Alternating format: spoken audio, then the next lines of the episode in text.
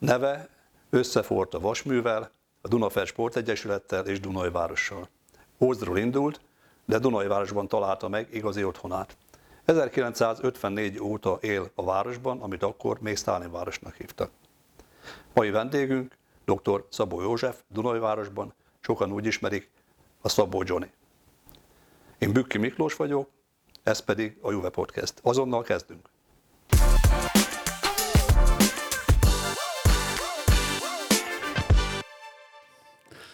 Köszöntelek a Juve Podcast stúdióba, és nagyon szépen köszönöm, hogy elfogadtad a meghívásunkat erre a mai beszélgetésre. Régóta ismerjük egymást, ugye maradhatunk abban, hogy tegeződünk. Van beszélve persze. Köszönöm szépen. Hogy vagy? Hát most egy kicsit izgulok, de azért rendben van minden. Bemelegítésként szeretnélek megkérni egy játékra. Felteszek 20 kérdést, és választani kéne a két lehetőség közül. Benne vagyok. Benne vagy, köszönöm. Foci vagy kézilabda? Egymás után. Kártya vagy snobli?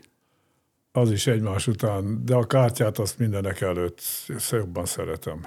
Jó. Adni vagy kapni? Egyensúlyban legyen. Szorgalom vagy tehetség? Ma már azt hiszem, hogy talán a tehetséget, mintha nem nagyon becsülnék. Őszinte vagy diplomatikus? Na hát ez már megint a politika. Én általában megmondom a véleményemet, lehet, hogy ez néha baj is. Olimpia vagy világbajnokság? Egy olimpiát meg egy világbajnokságot nem tudok törölni az emlékezetemből. Az egyik a Sydney olimpia bajnokság döntője kézilabdába, a világbajnoki döntőt szintén Zágrábban, kézilabda, női kézilabda.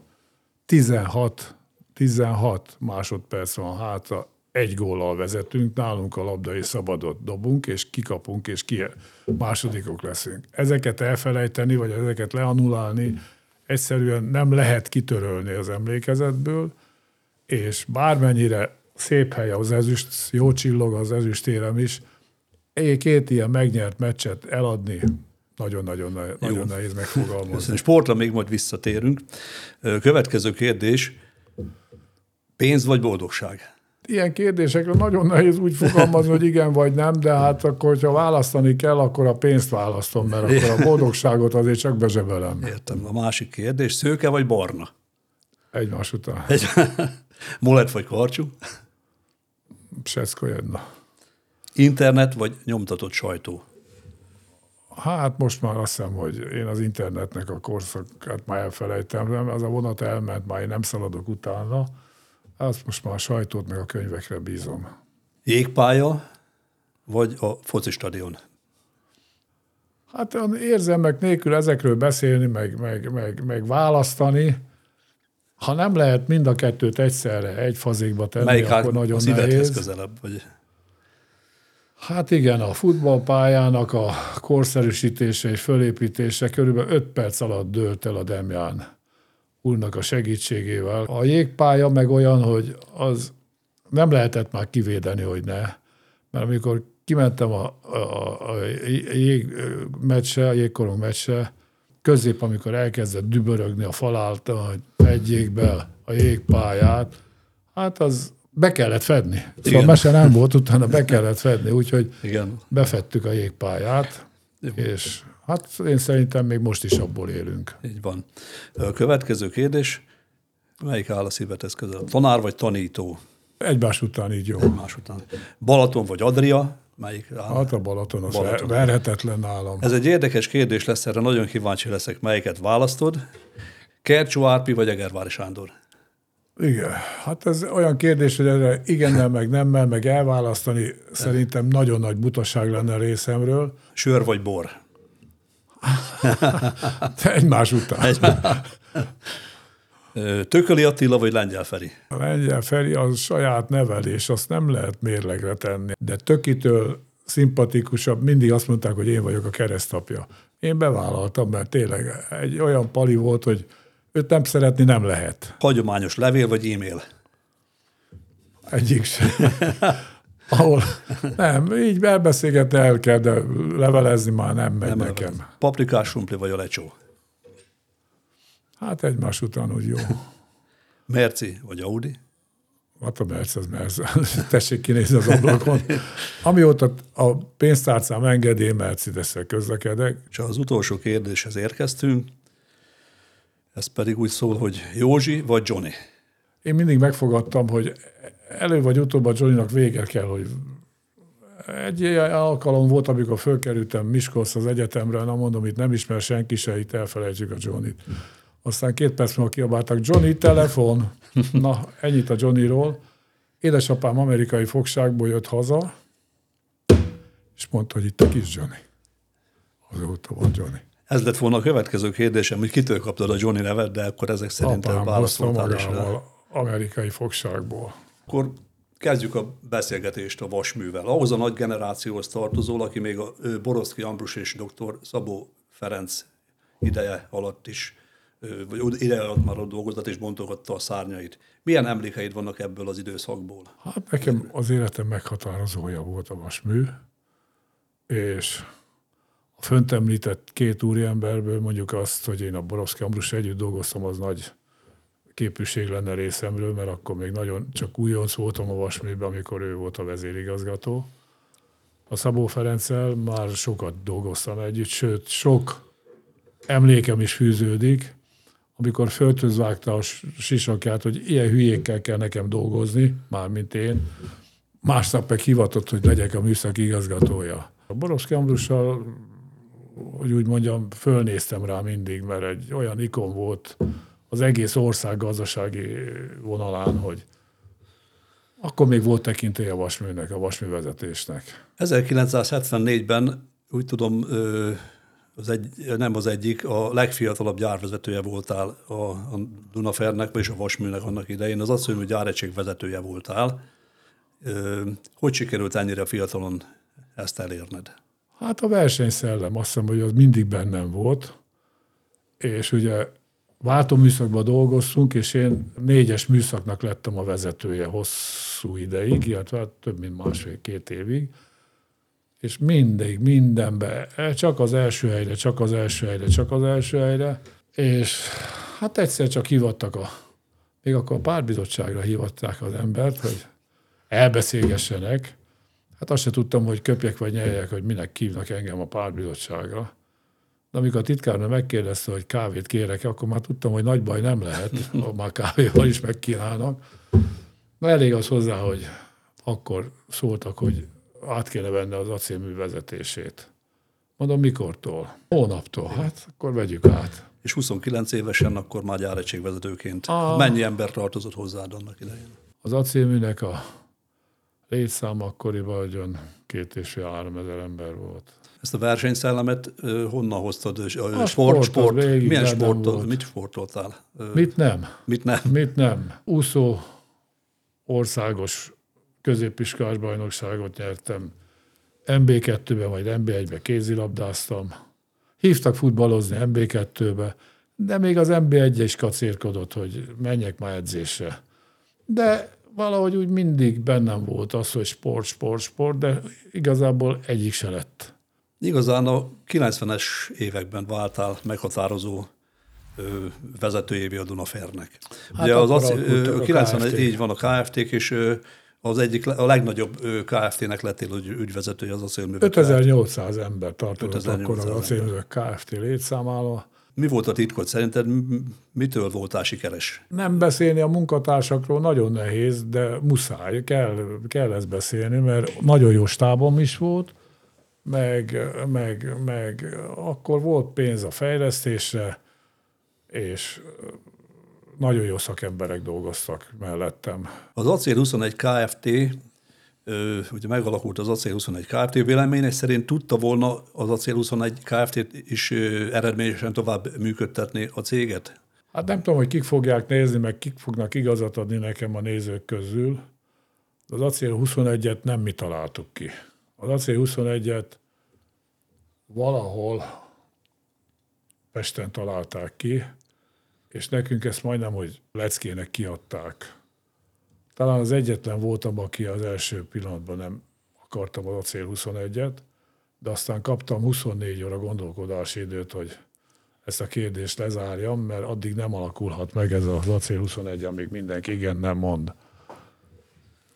Aztán én azt mondom, hogy így utólag, ha mi tovább vihettük volna ezt a formulát, akkor sikeresen és gazdaságosan tudtuk volna működtetni. Privatizációnak ez a fajtája, ez inkább spekuláció volt, mint privatizáció, mert a privatizációnak lehet, hogy be kellett volna következnie, de nem ebbe a formába. Véleményed szerint ez az ukránoknak történő értékesítés, ezt mennyire volt sikeres? Ugye most így nehéz erre azért válaszolni, mert ugye látjuk itt az időtávlatából, hogy itt egy kicsit negatív irányba mentek a dolgok, de voltak jelentkezők, úgy tudom, más is az ukránokon kívül. És te ezt hogy élted meg ha én tudom, hogy ilyen kellemetlen kérdéseket kapok, lehet, hogy nem ültem volna most beszélgetni veled, de ha már belementem, akkor ele is őszintén próbálok válaszolni. Hát szóval ez egy spekulatív privatizáció volt. Erre az ég adta egy világon nem volt szüksége se az államnak, se az itt dolgozóknak, se a környezetnek, senkinek. Senkinek. Itt egyetlen egy része volt sikeres, illetve érte meg az ukránoknak.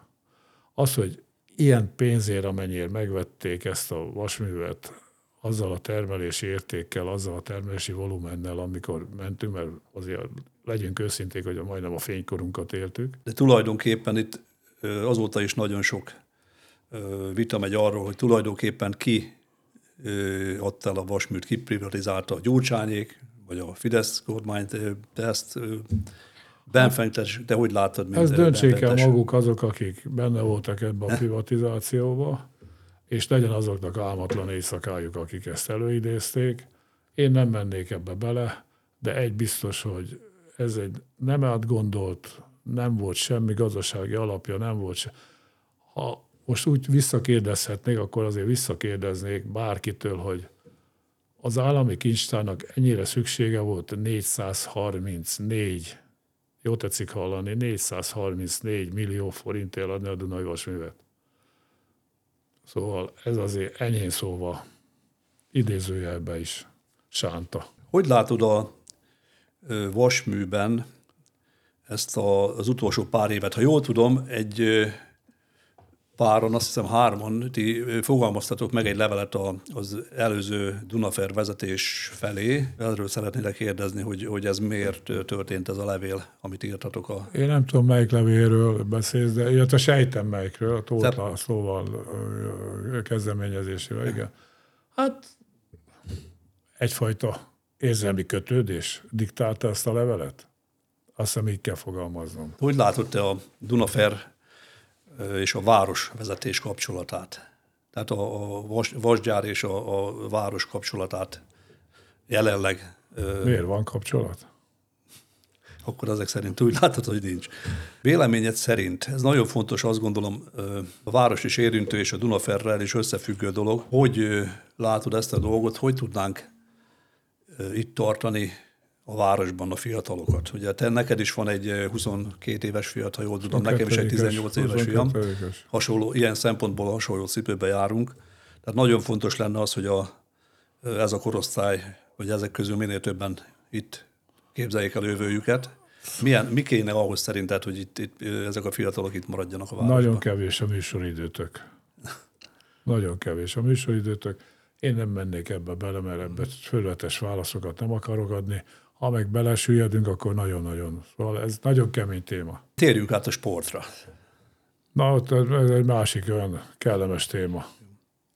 Ugye kiemelkedő szereped volt abban, hogy 1998-ban Dunajváros megkapta a Nemzet Sportfővárosa címet. Azt szeretném kérni, hogy kérlek mesélj erről a Dunajváros és az ország szempontjából is sikeres időszakról. Ott kezdeném, hogy lettél az Egyesület elnöke, vagy mikor lettél a Dunajfer Sport Egyesület elnöke? És miért vállaltad el ezt a... 1982-ben hivattak a pártbizottságra, mert még akkor ez a rendszer működött, és akkor az akkori városi pártitkár azt mondta, hogy át kell venned a Kohásznak az elnökségét. Mondom, van nekem állásom, van nekem beosztásom a vasműbe, tehát én maradok ott, ahol vagyok. Kizavart az irodából. Másnap reggel csörgött a telefonom, gyere be azonnal. Ugyanaz, aki kizavart, most behívott. Megvan a megoldás. Te leszel a társadalmi elnök. Megtartod az állást a vasműbe, de társadalmi elnök funkcióban állsz. Magyarul átveszed a kohásznak az irányítását. Nem volt könnyű, mert akkoriban nem sok bajnok csapata volt a városnak. Én meg nagyon nem bírom a sikertelenséget.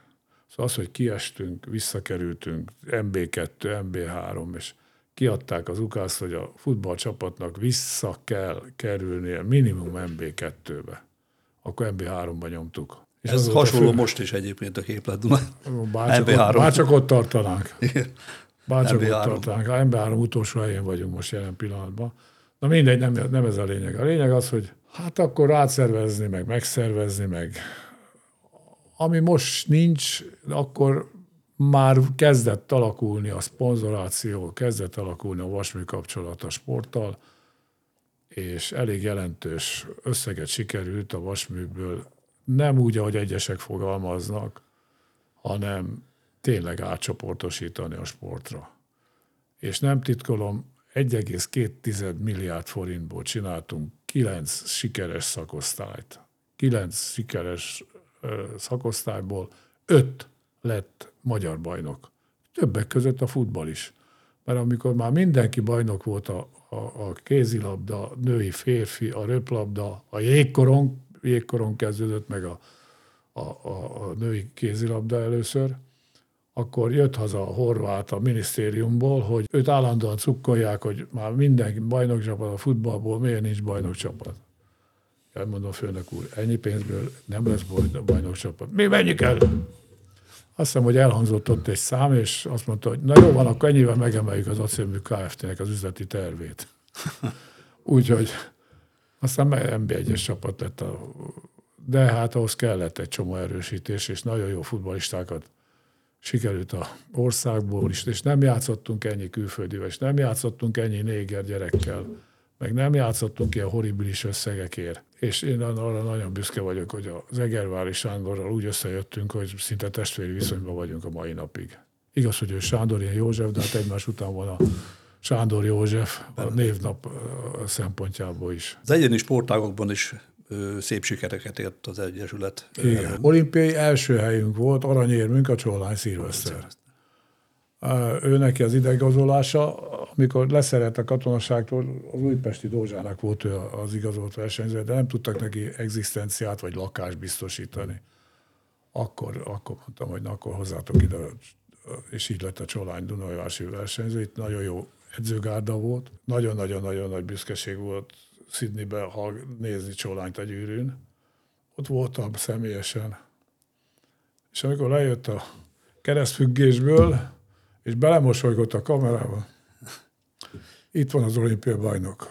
Úszásba, hát ott meg különösen érdekelt voltam, mert ugye a Vera nevű lányom elég sokáig szállította a jó eredményeket, és hát 200 vegyesen Lipcsébe lett IBB bajnok, és hát a magyar bajnokságot, amikor itt megrendeztük az uszodába, hát az egy nagyon nagy döntő volt, 400 vegyesen, 395-ig Vera vezetett, aztán jött a kis ellenfele, azt megvert. És a Perjámosi néval is csak azt tudom mondani, hogy a BVSC-ből ugye eljött, itt meg letelepedett, és innen ment nyugdíjba. Nagyon jó edző volt. És akkor a másik siker... sporták, ha jól tudom. Melyik nem volt sikeres? Azt gondolom először az első bajnoki címet a jégkorongozók nyerték, és ugye annak idején még itt nem fedett jégpályánk volt annak idején a városban. Mondom, akkor volt a 300 ember, hogy fedjék be a jégpályát, fedjék be. És befettétek. A tervezőintézetben csináltattam, elnézést az egyes szám első személye meg a terveket. A Botond Gabiék, a állami építők az igazgatója, meg elvállalta a kivitelezést, és a Varga László műszaki vezetővel csináltuk, meg majdnem úgy így, hogy a csarnoknak a befedését. Bizony Isten, nagyon nagy meló volt. Hát nem tudom, hogy tudták aktiválni, mert sehova nem tudták elszámolni. Na, ez is egy régi szép emlék. És ugye akkor ott volt a férfi kézilabda csapat is? Az volt a szerencsém nekem a sportágakkal, mit elnök, hogy nagyon, hogy mondjam, rátart és nagyon akarnok szakosztályvezetők voltak. A röplabdában is, hát hogy egyik bajnok, a másik nem, hát szinte egymással versengtek a szakosztályok. A jégkorong után ugye jött a női kézilabda, aztán jött a férfi kézilabda, aztán jött a röplabda, és aztán jött a futball. Az gyönyörű eredmények voltak egy... Hogyne. Nagyon nagy eredmények voltak én szerintem, és bárki bármit mondjon, a város akkor érte a fénykorát. Az, hogy amikor elindult a karaván Budapestre, a jégkorong döntőre, vagy elindult a karaván Győrbe a Rosenborg elleni meccsre, vagy a turistáknak a tömkelege ott volt Trondheimbe, Norvégiába. Szóval ezeket lenullázni, nem emlékezni, nagyon nagy bűn és nagyon nagy kár is, mert az, hogy erről nem lehet beszélni úgy, ahogy most mi beszélgetünk, és nem beszélnek róla úgy, ahogy most mi beszélgetünk, szerintem nagyon-nagyon nagy hiba. Ez a város büszke időszaka volt, és a Dunafernek is szerintem egy nagyon sikeres időszaka volt. És ugye ehhez tartozik még a motorcsónak, mert emlékszel, itt több 30-40 ezer ember. Nem igen, csak ugye a sport. De a Dunaparti események között hogyne. A Sándor Peték nagyon jó motor, hát mai napig is. Szeretnélek megkérdezni egy... A női kézilabdát érintő dologról, nyilván ez személyes téma is. A Boki, hogy került ide annak idején Dunajvárosba, vagy a Dunafer Sportegyesülethez? Hát Bokit nem ismerni a kézilabdában nagyon nagy bűn lett volna. Ő Magyarországra, Zalagerszegre került. Hazajött Spanyolországból, ott volt profi, mint szerb játékos, hazajött, és akkor volt edzője, az elvitte Zalaegerszegre játszani. És hát a Zalaegerszegen magyar gól királynő lett. Ezt egy ilyen edző, mint a Laurent Laczi kihagyni, hogy ne hozzuk ide, hát az majdnem, hogy mondjam, igény volt felém, hogy te Radulovics azt azonnal. Hát a Jakab Irén meg a Burján Imre mentek el leigazolni Palicsra, meg volt határozva, mit mennyiért, hogyan. Hát nem felejtsük el, hogy mit mennyiért, hogyan, de lényeg az, hogy Bolyana ide került. Az viszont már az én ötletem volt, hogy honosítsuk.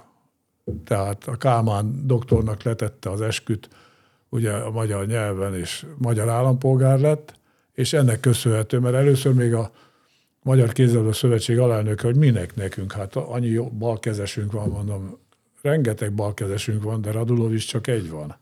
És ez bebizonyosodott, hogy Radulovicssal lett ez a válogatott olyan sikeres, mint amennyi volt. És a Dunafer is ugye megdöntött. Ott voltam, én is a jégcsarnokban rendezett Hipobank elleni mérkőzésen. Csak megkérdezd meg, hogy mi történt. Azt szerettem volna megkérdezni, hogy úgy tudom, hogy elcsattantott egy pofon is ennek a Gunnar Prokopnak hogy mi ebből az igazság, de nagyon azt repesgették, hogy esetleg közel voltál az eseményekhez, nem tudom, láttál-e valamit, vagy tudsz erről valamit. Már szóval nagyon rég volt. Nem kerülgetem én, meg nincsenek kényes kérdések, meg nem szeretem én ezt a dolgokat, de helyre kell pakolni mindent. Elmentünk Bécsújhelyre, 2-vel kaptunk ki. Itt, hogy az ukránok hogy csinálták, vagy mit csinálták, 2-vel gyertünk. Na, következtek a hetesek, és a heteseknél ugye a Simics még bedobta azért, és mi nyertük, és tovább.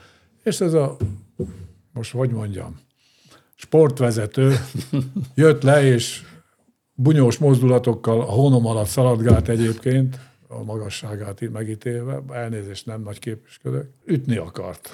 Na, hát ez volt a veszte. Ez volt a veszte. Akkor közel kerültetek egymáshoz. Hát... Na mindegy, elég az hozzá, hogy megúsztuk. Kézilabda után térjünk át a labdarúgásra. Amikor elkezdtétek, ha jól emlékszem, az előző MB2-ben is már nagyon jól játszott a csapat. Egy nagyon jó MB2-es csapathoz került Egervári Sándor, és egy jó pár erősítés még. Az lenne a kérdésem, hogy az újonnan igazolt játékosokat, azokat az Egervári Sándor választotta ki, vagy ti? Nem, együttműködésből jött létre. Sanyi előtte az MTK-nál volt sikeredző, de hát azért ez tudatos igazolások voltak. Egyedül talán, ha szabad így mondanom, a Rabolszkinak a idehozatala volt számomra teljesen újszerű és új, aki nem szerepelt soha semmilyen kérelmen vagy igényen, és végül nagyon bejött, mert ő volt az első számú kapusunk. Tököli Attiláról szeretnélek kérdezni. Előtte nem volt rossz labdarúgó, de mitől lett ennyire jó itt? Ő mindig jó labdarúgó volt. Itt Dunajvárosban kiemelkedően. Amikor leigazol, elnézést az egyes szám első személyér, lementem, Beremenden focizott, ugye? Ott van az a mészmű. Igen. Na. És oda mentem, mert szólt a Lengyel Feri, hogy főnök, jöjjön már, nézze meg, hogy fotbalozik ez a gyerek. Hát akkor már tökölje figyelt az ország. Amikor leigazoltuk, akkor a Szepesi György, akinek eleve azt hiszem sokat mond mindnyájatok számára, azt mondta nekem, hogy Johnikám, gratulálok, mert én már ezt 2 éve javaslom a Fradinak, hogy igazolják le ezt a gyereket, Tökölit. Ez a magyar labdarúgásnak az egyik csillaga. És hát bebizonyosodott, hogy a Tököli jó futballista. A gólkirály lett. Hogy élted meg ezt az első bajnoki címet? Részegen. Bocs. A Nézi Enő hívott egy... MTK ellen játszottunk az utolsó bajnokit, amikor 4-1-re nyertünk fönt Pesten.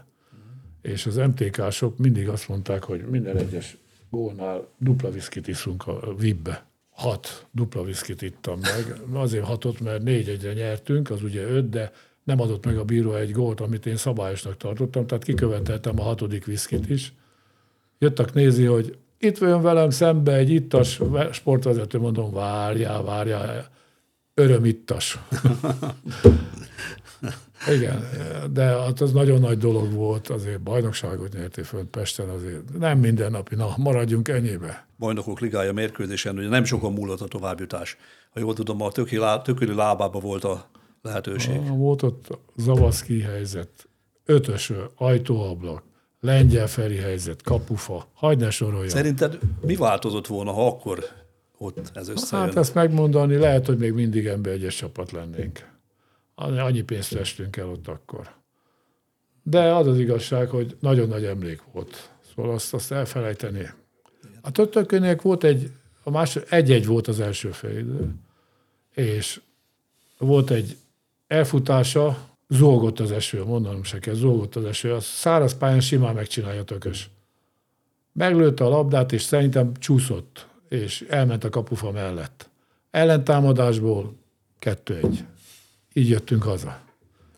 Hát sít az egész csapat. Annak idején volt ilyen mendemonda, nem tudom, ezt meg tudod erősíteni. Nevet nem szeretnék mondani, játékos nevet, de volt olyan, aki, hogy fogalmazzak finoman, a játéktermeket nem csak véletlenül látogatta. Tudom én, voltak ilyenek, hát persze. Szóval akkor igaz az a... Én magam is játszottam, úgyhogy nem titok ez, persze. Mekkora költségvetésből gazdálkodtatok? Ha jól emlékszem, hogy ez 1,4 milliárdot mondtál? Vagy nem. Az egész... Szóval amit a vasmű adott, és ezt a szakszereti nagy aktíván kellett megvédenem, azt mondta Szabó Feri, hogy álljon fel, most magyarázza meg, hogy miért kapnak ezek ennyi pénzt. Hát mondom, miért kapnak, mert ennyivel tudunk versenyképesek lenni. Na mindegy, elég az hozzá, hogy elég jó sikerült az a nagy aktíva értekezlet, és megszavazott 1,3 milliárd forint támogatást a sportkörnek. Ebben benne volt A-tól Z-ig mindenki, a pályamunkástól kezdve a Tököli Attiláig mindenki. Akkor az újpesti Dózsának, a labdarúgó szakosztályának 1 milliárd volt a költségvetése. Tehát nem volt ez túlzott. Az más dolog, hogy mindig voltak közvetlen és közvetett támogatók. De ennyiből, hivatalosan ennyiből gazdálkodott a... Nem voltak olyan horribilis pénzek, mint amiről beszélnek egyesek. Véleményed szerint mekkora reklám erre volt ennek a Dunafer szempontjából, ennek a sikeres sportidőszaknak? Ezt letagadni, vagy ezt lenullázni nem lehet. az egész ország arról beszélt, hogy milyen élet van Dunaújvárosban. És tényleg jó volt Dunaújvárosnak akkor lenni. Nem csak a sport miatt, hogy összességében sikeres cég, sikeres sport, fejlődött a város, hagyj ne soroljam a létesítményeket, azért a fedett uszodától kezdve, hagyj ne soroljam a Dunai Vasműnek, mindenben benne volt a keze. Tulajdonképpen ezeknek a sikereknek a hozománya volt a jégcsarnok és a labdarúgó stadion is. Meg a tornacsarnok is, előtte a fedett uszoda. Ezek mind vasmű beruházások idézőjelben voltak. Volt-e a szakosztályok között ellentét? Mindig volt. Anyagi dolgok? Mindig volt. Volt, amikor meg akarták verni a kézilabdás lányokat, most hogy nem mondjam, melyik szakosztály. Persze. Mindig, ez jellemző, hogy mindig a más zsebébe szeretünk kotorászni, meg kutakodni. Még az is lehet, hogy voltak aránytalanságok. Én nem titkolom. Biztos voltak sikeres megmozdulások, díjazások, ami nem biztos, hogy mindenkinek egyforma szimpatikus volt. De én azt mondom, hogy olyan jó nagy család volt akkoriban, hogy kár azt lenullázni, kár azt csak az. De erről nem beszélni, meg bűn lenne. Tehát voltak akkor ellentétek, de az is igaz, hogy rendszeresen jártak egymás mérkőzéseire, bíztatták. Nem volt antagonisztikus, ahogy szoktuk mondani, hogy kibékíthetetlen az ellentét. Értem. És akkor tulajdonképpen mi volt az oka, vagy mi vezetett ez nem szép szó, bukáshoz tulajdonképpen a szép eredményeknek egyszer csak vége lett. Az vezetett ahhoz, hogy a Dunafer kiszállt a történetből, vagy egyébként is a sportegyesületnél voltak olyan problémák, ami miatt Volt egy közgyűlés, ahol nem szavazták meg a mandátumomat. Az már egy szervezkedés volt, az már egy előrevetített ilyen bukovári téma volt. Lehet, hogy bennem volt a hiba, én egy percig nem vitatom. Túlságosan egy-két embernek szálka voltam a szemébe, és ugye akkor történt a vezetőváltás a Vasműben. Kerek Perez kimondta, hogy ennyivel nem fogjuk támogatni a sportot. Még mondott egy összeget is, amit én direkt nem akarok itt mondani, mert nevetséges hozzá nem értés csimborasszója volt, és na akkor kezdődött én szerintem a mély zuhanás. Nem én miattam, hanem úgy általában a légkör miatt. És akkor sokan tették föl a kezüket, hogy majd így, meg úgy, meg amúgy, ez lett belőle. Valaki azóta itt a sport területéről keresette, hogy te tapasztalatod felhasználva segítsed a sportágakat, a labdarúgást, vagy a kézilabdát, vagy bármelyik sportegyesületet. Hiúsági kérdés volt ez már. Nem részemről. Ha kérnének, segítenél? Most? Öreg vagyok már hozzá. De azért még egy-két véleményem lenne. Azt gondolom, hogy nagyon fontos témákról beszéltünk, és azért azt sajnálom, hogy itt a városban ez az időszak véleményem szerint nem kapott idáig megfelelően publicitást, és nagyon örülök, hogy te rendelkezésre által beszélhettünk erről az időszakról, úgyhogy szeretném megköszönni a beszélgetést, és jó egészséget kívánok. Köszönöm én is a lehetőséget, és hogyha bárkinek bármi olyan megkeresni valója van, amivel nem ért egyet, én szívesen állok rendelkezésre, akár vita formájában is, akár tévé nélkül is, akár egy pár sör mellett is. Köszönöm én is a beszélgetést. Köszönöm szépen.